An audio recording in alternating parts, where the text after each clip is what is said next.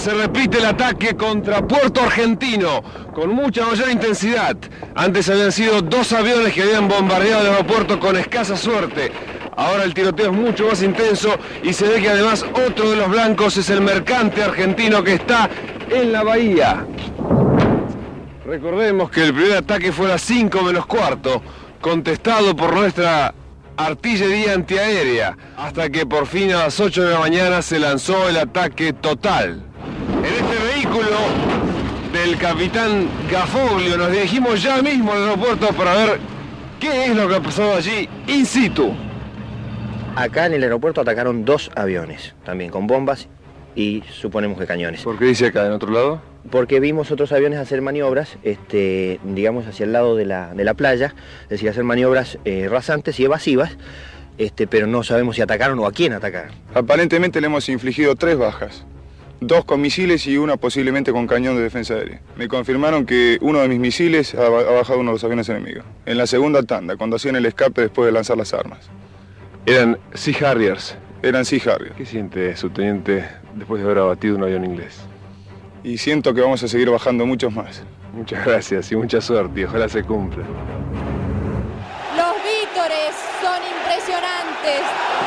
Hoy todos los argentinos de acuerdo en todo. Las Malvinas son nuestras. Saluda el presidente de la nación a su pueblo, a todos los argentinos.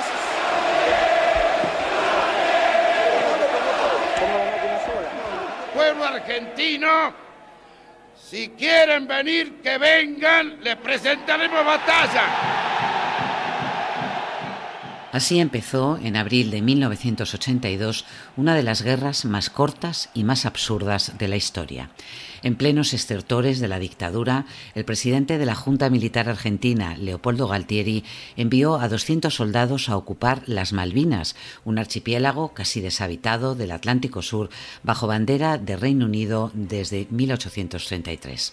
Margaret Thatcher respondió con tropas de élite, la flota británica y sus submarinos atómicos. Dos meses y 900 muertos después, Argentina admitía la derrota. La rendición entregada en, en, las islas se ha debido, sin duda alguna, a una superioridad material, de material británico, de muy avanzada tecnología británica desarrollada en la OTAN.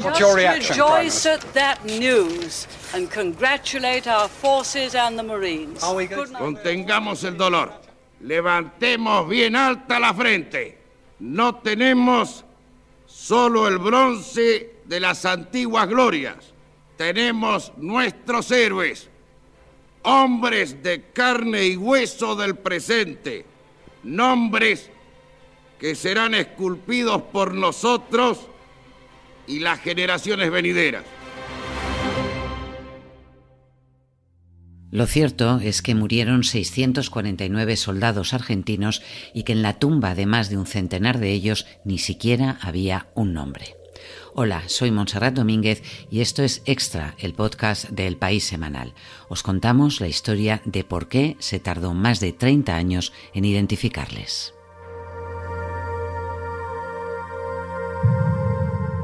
Leila Guerriero, ¿cómo estás? Hola, Monse, ¿cómo estás? Bien, aquí en Buenos Aires. Hoy estremece escuchar a Galtieri primero arengando a las masas y luego justificando con esa retórica hipernacionalista el, el fracaso, ¿no? Es ese bronce de las antiguas glorias. Sí, la verdad es que es una, es una voz que, bueno, yo era muy chica, este, pero es una voz que creo que todos tenemos grabada en el, en el ADN, ¿no? Esa prepotencia primero de si quieren venir, que vengan, les presentaremos batalla. Este, creo que es una frase de alguna forma que fue, qué sé yo, eh, en algún punto te diría casi el telón de fondo de un momento de mucha gente de mi generación que fue definitivo, ¿no? El final de la dictadura, todos los que fuimos adolescentes en esa época y los adultos ni hablar. Una época realmente muy, muy oscura y creo que en esa, en esa voz casi demencial, enloquecida, se puede leer absolutamente todo lo que fue lo que fue esa guerra, ¿no? la, locura mesiánica de ir contra una potencia como, Gran Bretaña, bueno, con la intención, como sabemos, de, de lograr un poco el apoyo popular, una dictadura que ya estaba como en los últimos estertores, pero bueno, vaya manera de lograr la cohesión popular. Igual, en cierta forma lo lograron, ¿no? Esa plaza vivando a Galtieri de una manera muy impresionante. Yo creo que a mí me impresiona bastante más eso que que con los años, digamos, que la voz de, que la voz de Galtieri. Mm. Oye, me ha sorprendido mucho leyendo tu, eh, tu reportaje saber, eh, bueno, los soldados que fueron a, Malvinas, la gran mayoría eran muy jóvenes, estaban mal preparados, el lugar era inhóspito, muchos eran de familias muy humildes, pero es que tú cuentas en tu reportaje que a muchas familias nunca se les comunicó oficialmente que su hijo, su hermano, su novio había muerto en combate. Exactamente, de hecho fue algo que yo no tenía tan claro claro hasta empezar a reportear este, este trabajo, que llevó mucho tiempo, como sabes, y mm, empecé a encontrarme con estas, con estas familias y al principio mi pregunta era bastante, este, digamos, sorprendida, inocente, te diría, ¿cómo? Pero nunca, nunca les avisaron que, que, su hijo había caído en combate, nunca hubo, no sé, un envío de una bandera, un reconocimiento oficial, algo, no, nada. Eh, de hecho, eh, una de las personas que aparece en la nota este, dice algo así como, bueno, supongo que en el caso de mi hermano, ella perdió al hermano, ¿no? En el caso de mi hermano, este, mi madre siguió buscándolo siempre y le dije, ¿en qué momento dejó de buscarlo? Y ella me dijo algo así como, bueno, yo creo que fue más bien como, dejó, de, era evidente que no iba a aparecer y, así fue, o sea, pero no hubo una comunicación oficial, eh, hubo mucho silencio en torno lo que pasó en la guerra también, por lo, después vino la democracia y quedó muy, eh, digamos, pegada la idea de la gesta, por decirlo de alguna manera, de Malvinas con el gobierno de la dictadura. ¿no? Entonces todo lo que había pasado ahí era como parte de un paquete oscuro que nadie quería mirar demasiado de cerca. Y esta es la historia que tú desvelas en tu, en tu reportaje y me gustaría ir eh, conociendo algunos de los personajes clave uno de ellos, claramente, es Geoffrey Cardozo, un oficial del ejército británico que llega a las Malvinas justo después eh, de la guerra y que se encuentra allí. Eh, a Geoffrey le habían encomendado, muy joven, tenía 32 años y le encomiendan que, que, vaya a las Malvinas para, de alguna forma, hacer un poco de contención con su propia tropa, ¿no? los ingleses. Y este hombre empieza a recorrer el campo de Malvinas y encuentra que todos los cadáveres de los soldados argentinos están todavía desperdigados en el terreno. Entonces este, se comunica con sus, superiores. Inglaterra, un país con, gran tradición este, imperialista, bélica, digamos, eh, sabe muy bien qué hacer con los caídos. De hecho, tienen cementerios en todo el mundo de sus propios caídos. Y le dijeron, es una cuestión humanitaria, hay que darles este, sepultura. Entonces, lo que hizo Jeffrey pensando a futuro, en ese momento eran los años 80, la técnica de reconocimiento de restos por ADN todavía no estaba eh, tan desarrollada, no se sabía que se podía comparar el ADN de un, fallecido con el ADN de un familiar vivo. Eh, para establecer el reconocimiento, digamos. Entonces Jeffrey este, lo que hace es este, preservarlos bien, buscar en las en, muy malas condiciones. Trabajó bajo el viento, la lluvia, el clima de las Malvinas es muy hostil, buscando documentos de identidad, placas de identificación. En muchos casos no las encontró. Y lo que hizo fue, este, cuando había una persona fallecida que claramente era la persona cuyo documento, este, eh, eh, que pertenecía al documento que tenía, digamos, eh, lo enterraba con una cruz con su nombre, en un cementerio que encontró en un istmo que se llama el istmo de Darwin. A aquellos que no, les puso una cruz que decía soldado argentino solo conocido por Dios. Armó un cementerio muy prolijo y lo que hizo fue, en todos los casos, preservar esos cuerpos sin tener ningún conocimiento de la idea de, preservación de cuerpos, de cómo había que hacer para preservar un cuerpo en esas condiciones tan extremas de frío, de mucha humedad, los envolvió en tres bolsas grandes de plástico impermeables y en, la última bolsa puso el lugar en el que había sido encontrado el cuerpo pensando siempre que en el futuro eh, se iba a poder trabajar en la identificación. Con todo eso hizo un registro exhaustivo eh, pasando, digamos, a papel todo lo que él había encontrado en el campo y ese informe él lo presentó a su gobierno, su gobierno lo presentó a la Cruz Roja y la Cruz Roja lo envió al gobierno de la dictadura de ese momento. Toda, todas las veces que yo he hallado un cuerpo, un soldado, yo pensaba en la madre, que era a mi lado, una tarea que hubiera sido muy, muy difícil a cumplir, a terminar. Para mí fue bastante fácil porque había al centro de, de mi mo- mo- motivación la madre. 30 años después, o 20 y algo de años después, Jeffrey Cardoso, convencido de que ese documento formaba parte del, digamos, del, del- del patrimonio del gobierno argentino, que era algo que se había estudiado y que se había dado a conocer a los familiares, etcétera, descubre por el testimonio, por, por una conversación azarosa con un excombatiente al que se encuentra en, en- Londres, eh, en un pub de Londres, eh, que ese documento nunca había llegado a los familiares, que los familiares estaban convencidos de que ese cementerio era un cementerio que estaba vacío, que pensaban que los familiares estaban enterrados en fosas comunes, eh, que pensaban que era un cementerio simbólico. O sea, lo que hizo Jeffrey Cardoso en aquel momento nunca había llegado a los familiares, jamás, ni con el gobierno de la dictadura, ni con todos los gobiernos democráticos que se, que se sucedieron. Sí, se quedó en ese cajón, ¿no? Ese cajón de la, de la historia donde nadie quería volver a, a hurgar. Es, es impresionante que fuera un, encuentro casi eh, casual con, con Julio Aro, este eh, excombatiente también en, en Malvinas. Y ahí, claro, Aro pilla el informe, se encuentra con una información que no, que no, que no conocía nadie en, en, en Argentina y se, se pone en marcha de la mano de una periodista, ¿no? Que inicia una investigación eh, junto con el equipo argentino de antropología forense. Sí, Julio Aro primero este, había ido a Londres con otra misión, o sea, Jeffrey Cardoso allá era como su... Julio había ido a encontrar información acerca de estrés postraumático para una fundación, una ONG que él tiene.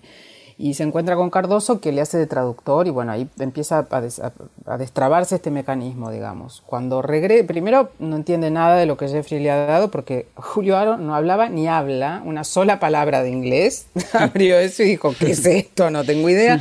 Había un montón de fotos espantosas, de nombres y qué sé yo. Eh, y empieza, bueno, a, a- a atar cabos a partir de un documento de identidad, etcétera, etcétera. Casi como una especie de Sherlock Holmes, habiendo sido él mismo un excombatiente y habiendo pasado todo el trauma de la guerra. Y se contacta con, con, con- con Gabriela Cofisi. Y mm, lo que hacen entre los dos, eh, mucho antes de eh, establecer contacto con el equipo argentino de antropología forense, que son finalmente los que, bueno, finalmente ponen manos a la obra, es, digamos, por buena voluntad, por afán de, querer saber, porque esta periodista había cubierto muy jovencita la guerra de Malvinas a los 23 años, y la dejó muy marcada y nunca se había como, como alejado del tema, incluso trabajando ella, siendo ella una, una periodista eh, y directora de una revista que es la revista Gente, que es una revista más dedicada al espectáculo, digamos, al mundo de la farándula, nunca había dejado de hablar de Malvinas y de estar cerca de los familiares. Y con Julio emprenden una tarea que es una mezcla de delirio, eh, patriada y, gesta eh, muy emocionante, que consistía en que eh, encontraban un listado de pueblos en los que parecía que había más soldados caídos que en otros, entonces iban literalmente como iban los mercachifles antes a vender cosas por los pueblos, ca- casi con un megáfono, preguntando pueblo por pueblo si ahí había un caído, un familiar de un caído de Malvinas. Y lo que iban a preguntar era eh, dónde, digamos, eh, si ellos sabían, si ellos tenían el, cuerpo ese, de ese familiar caído, en el caso que no tuvieran, si estaba en el, en el- eh, supuestamente en el sur, si querían saber a dónde estaba enterrado.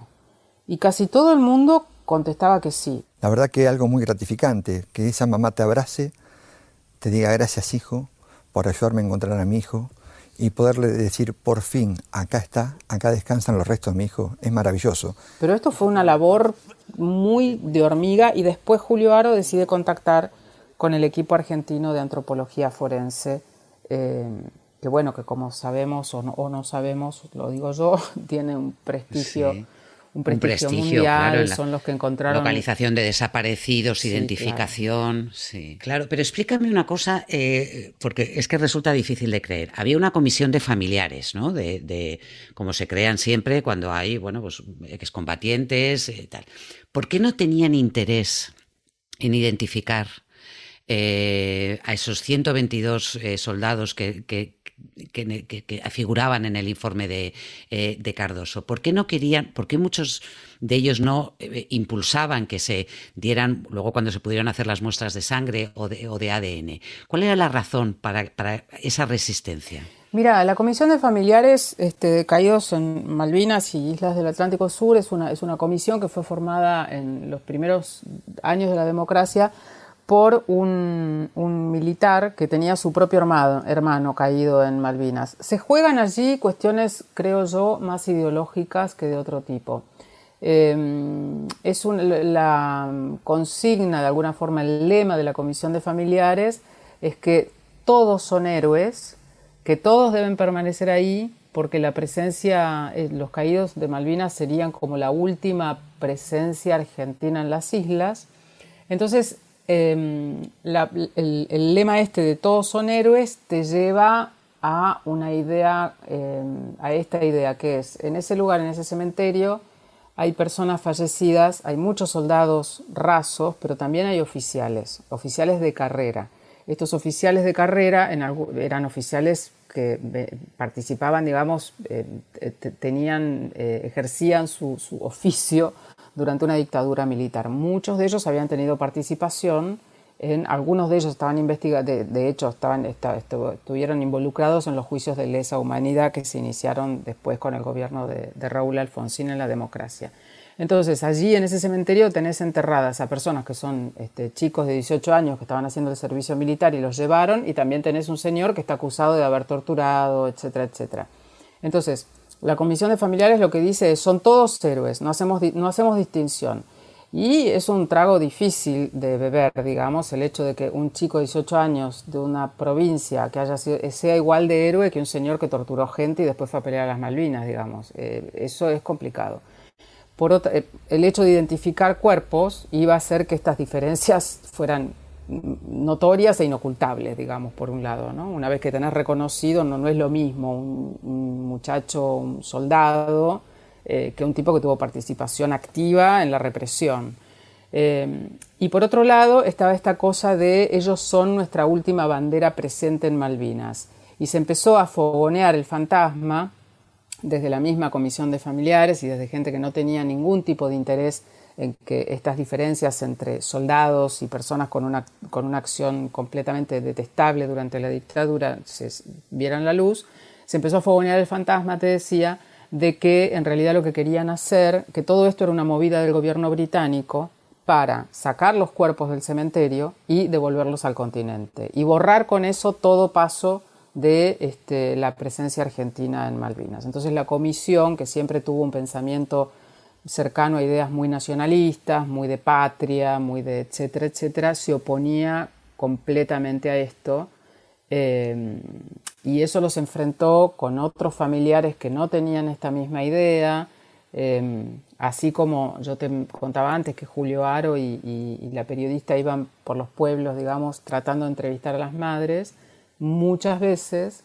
ellos y después personas del equipo de antropología forense encontraban que a aquellas casas de los familiares de los caídos en esos pueblos este, a, las que ellos querían, a los que ellos querían llegar, em, iba, iba, la gente de la comisión de, familiares o gente digamos, que, se oponía a la identificación de los cuerpos y hablaban primero con los familiares para presionarlos para evitar que este, accedieran digamos, a dar el permiso para la identificación. O sea, fue una especie, fue como una batalla ideológica. Semántica, ¿no? Dices, sí. ideológica totalmente, pero luego además semántica con, el, con toda esa carga ideológica, obviamente, que tiene el hecho de estar, eh, de, ser un desaparecido, de no tener nombre NN, ¿no? Estaban identificados ese soldado argentino solo conocido por, eh, por Dios para que no se interpretara que eran eh, los demás desaparecidos como los demás desaparecidos durante la dictadura, ¿no?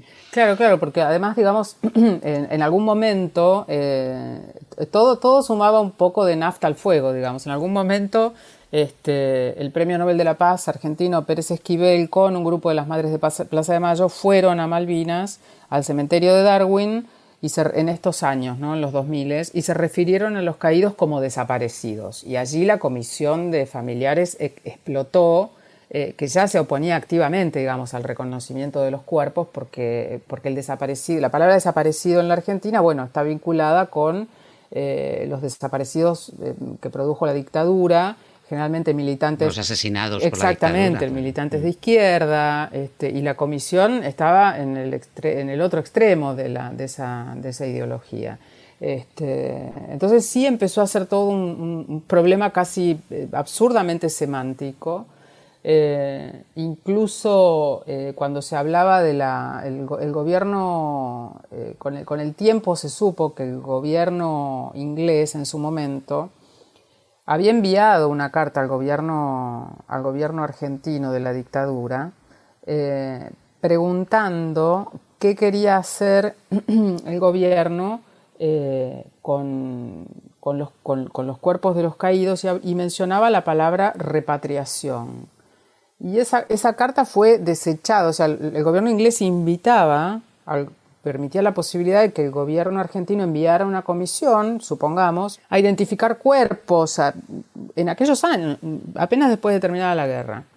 Y el gobierno argentino respondió diciendo que básicamente que los cuerpos fueran enterrados y que ya después el gobierno se, vería lo que hacía con eso y tomaría una decisión en su momento, porque estaba en el medio la palabra repatriación. Mm. Y el gobierno de la dictadura lo que decía es, no se repatria lo que está en la patria. O sea, las Malvinas son nuestras, son nuestra patria, no se repatria. Eh, bueno, algo de un, grado de tosudez ideológica muy fuerte y en el medio quedaron atrapados los familiares como el jamón del sándwich. Mm, mm.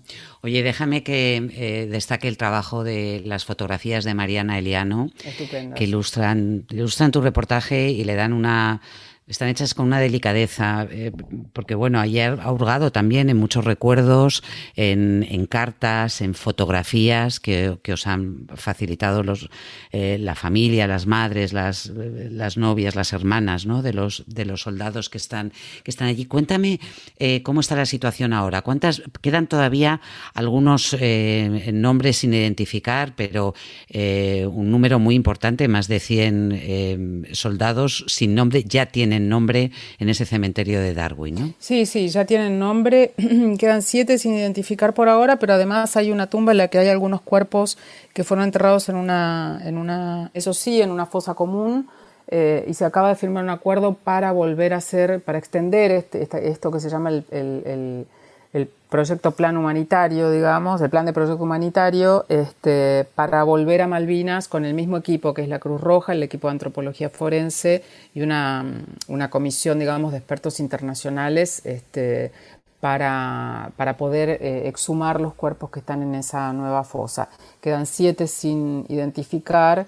Em, a veces por falta, por, falta de muestras, digamos, a veces porque no logran ubicar eh, a los familiares vivos, ¿no? Eso también es otra, otra cosa difícil en la Argentina, pensar que muchos de estos chicos fueron a pelear a Malvinas desde pueblos muy perdidos en la mitad de la nada, eh, gente que no tiene acceso a la información, eh, se han perdido los rastros, la gente se ha mudado. Entonces ese, caos que, que, fue el origen de todo esto, que fue la falta absoluta de registro y de interés del Estado, este, tiene sus consecuencias hasta, hasta hoy, ¿no? Tantas décadas después. Em, así que bueno, la situación es esa. Ahora faltan siete cuerpos sin identificar, de que está, o sea, los cuerpos están, los, los restos están recuperados, no se sabe de quiénes son. Em, y por supuesto, hay que decir que la, la, postura de la Comisión de Familiares cambió después radicalmente este, y, dieron muestras de ADN y ahora está todo el mundo este, como, como convencido, digamos, de que no, no, da lo mismo saber que no saber. ¿no? Estas mismas familias saliendo del cementerio con dolor, con dificultad, es, es algo muy difícil estas mismas familias andando con un paso mucho más ligero, un corazón visiblemente ligero también, una cabeza alta, una, un orgullo y quizás un pequeño sonrisa en la cara, testigo de una alegría muy profunda. No una alegría de, de fiesta, pero una alegría tranquila, un alivio. Este yo he visto. Y bueno, y ahora el equipo de antropología forense cuenta con, bueno, primero con su gran experiencia y luego con medios para hacer identificaciones, aunque si no, si no se hubiera hecho el trabajo previo hace más de 30 años de, Cardoso, del, capitán del ejército británico, de preservar los cuerpos y lo que, lo que tenían ahí, hubiera sido hubiera sido infinitamente más complicado, sino imposible, más allá del desinterés eh, de los, eh, del gobierno argentino por, por desenterrar esta, esta historia. Em, Leila, ¿qué tiene que ver Roger Waters, el, bajista, el fundador de Pink Floyd, en, en, toda esta historia? Sí, al final todo el enredo con la comisión de familiares y todo esto se terminó resolviendo por Roger Waters, lo cual es bastante, puede sonar extravagante. ¿Pero por qué? Bueno, el punto fue que, bueno, necesitaban, digamos, una, este, la periodista y Julio Aro recorrían los pueblos, como te decía yo, como, como buscando gente, pero claro, eh, no era fácil la tarea porque había que ir a buscar, eh, digamos, eh, exhumar tumbas en territorio británico, con, con un país con el que hay un conflicto abierto con lo cual hacía falta firmar una especie de acuerdo entre los dos países que permitiera eh, el desembarco de un equipo de exhumación, etcétera, etcétera, que fue todo lo que... Bueno, no es fácil porque no es, no es sencillo. No bastaba solamente con, con, la carta de intención de los familiares que decían sí, yo quiero. A ningún gobierno le interesaba tomar el tema, todo el mundo esto le parecía una papa caliente, nadie quería hacerse cargo, etcétera. Entonces un día la periodista dice, este, Roger Waters iba a venir a dar este, una, serie de recitales al país. Y, bueno, con estos recursos, viste que tenemos los periodistas que a lo mejor conocemos a alguien que conoce a alguien que tiene el mail de Roger Waters. Y, y entonces ella le escribió a Roger Waters, sin saber, la periodista, que Roger Waters tiene a su padre desaparecido en la Segunda Guerra Mundial y que de hecho hasta creo el año 2016 no tenía idea de dónde estaba enterrado su padre. Este, entonces, eh, Gaby, la periodista, le escribió a Roger Waters presentándose, diciéndole lo que estaban haciendo y que le pedía, por favor, que cuando se encontrara con la, presidenta, eh, Cristina Fernández de Kirchner en ese momento, pues sabía que iban a tener una cita, em, le, le, pidiera ayuda y apoyo para estas madres que querían saber dónde estaban enterrados sus hijos.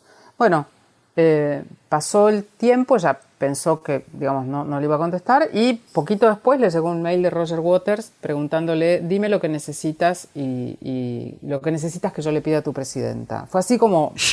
Increíble. Bueno, este domingo tu reportaje, la otra guerra de las Malvinas, porque es una guerra que se ha prolongado durante muchos años eh, más.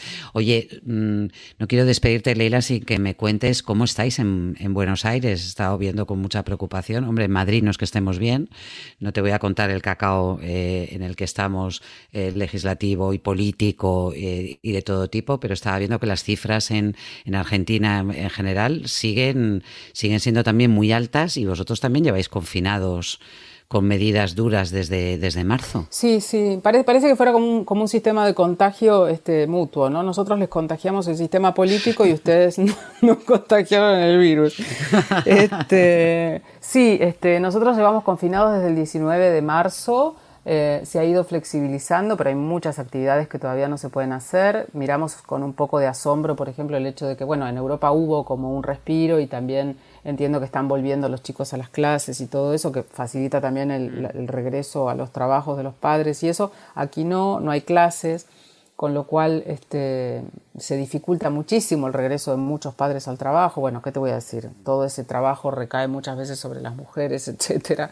No voy a ponerme a hablar de eso ahora, pero Em, yo creo que es, una situación muy complicada y muy paradójica porque estamos en, confinados, todas las provincias están cerradas en sí mismas, las fronteras están cerradas hacia afuera, hacia adentro, no se puede salir de las ciudades, o sea, hay eh, actividades y, situaciones de confinamiento, eh, aunque, aunque, aunque, aunque hay, más flexibilidad, Em, y paradójicamente, o no paradójicamente, o no sabemos por qué, porque los funcionarios han dejado de hablar del asunto, eh, los números de, los contagios eh, están disparados, eh, los números de los internados también, hay muchos fallecidos. Y todos los días, este, en ese espantoso ranking de, fallecidos por, por millón, digamos, vemos que la Argentina sube y sube y sube. Eh, a pesar de las medidas. a pesar de las medidas. A pesar, a, pesar, a pesar de las medidas, sí. Y yo, bueno, yo, qué sé yo, digamos, la, pregunta es, la pregunta que se hace un poco todo el mundo es, este, al, principio, cuando todo esto comenzó, teníamos como largas alocuciones de los infectólogos y del presidente mostrándonos diagramas, diciéndonos que íbamos fantástico. Éramos casi un ejemplo para el mundo. Yo creo que todo el mundo como diciendo qué maravilla, qué sé yo. Y, ahora somos el ejemplo de lo contrario, o sea, de, estar haciendo todo mal, pero nadie nos cuenta qué es lo que estamos haciendo todo mal. La culpa parece estar puesta en que, no sé, la gente parece que se encuentra en fiestas clandestinas y todo eso, pero no, no, no a, partir de la experiencia no parece ser real, digamos. Sí, ahí hay un manto de, echar la culpa a la gente, tal que hay, claro que hay responsabilidad, ¿no? Pero hay, un, hay una parte ahí como de lavarse las manos, eh, que eso no es exclusivo ¿eh? de, Argentina, tengo que contarte. No, el, detallito es que acá tenemos un 47% de pobreza, o sea, un. Este, sí, sí, yo sé que yo sé que no es no es este representativo solamente de aquí, digamos, pero pero bueno, así es como así es como están como están las cosas, ¿no? Mm. Este, complicadas. Complicadas. Pues mucho ánimo, Leila, cuídate mucho. Ya. Muchas gracias por tu reportaje. Y es un placer escucharte y leerte como siempre. Igual, Monse. Un abrazo. Igual, gracias por este rato y un abrazo.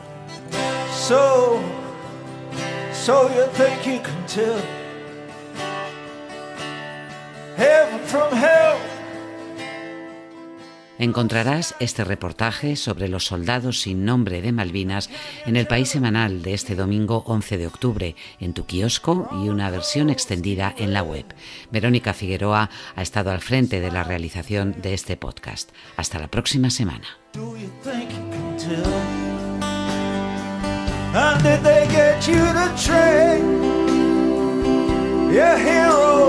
Ghosts, hot ashes for trees. And honey for a cold breeze, cold comfort for change, and did you exchange? A walk on part of the war?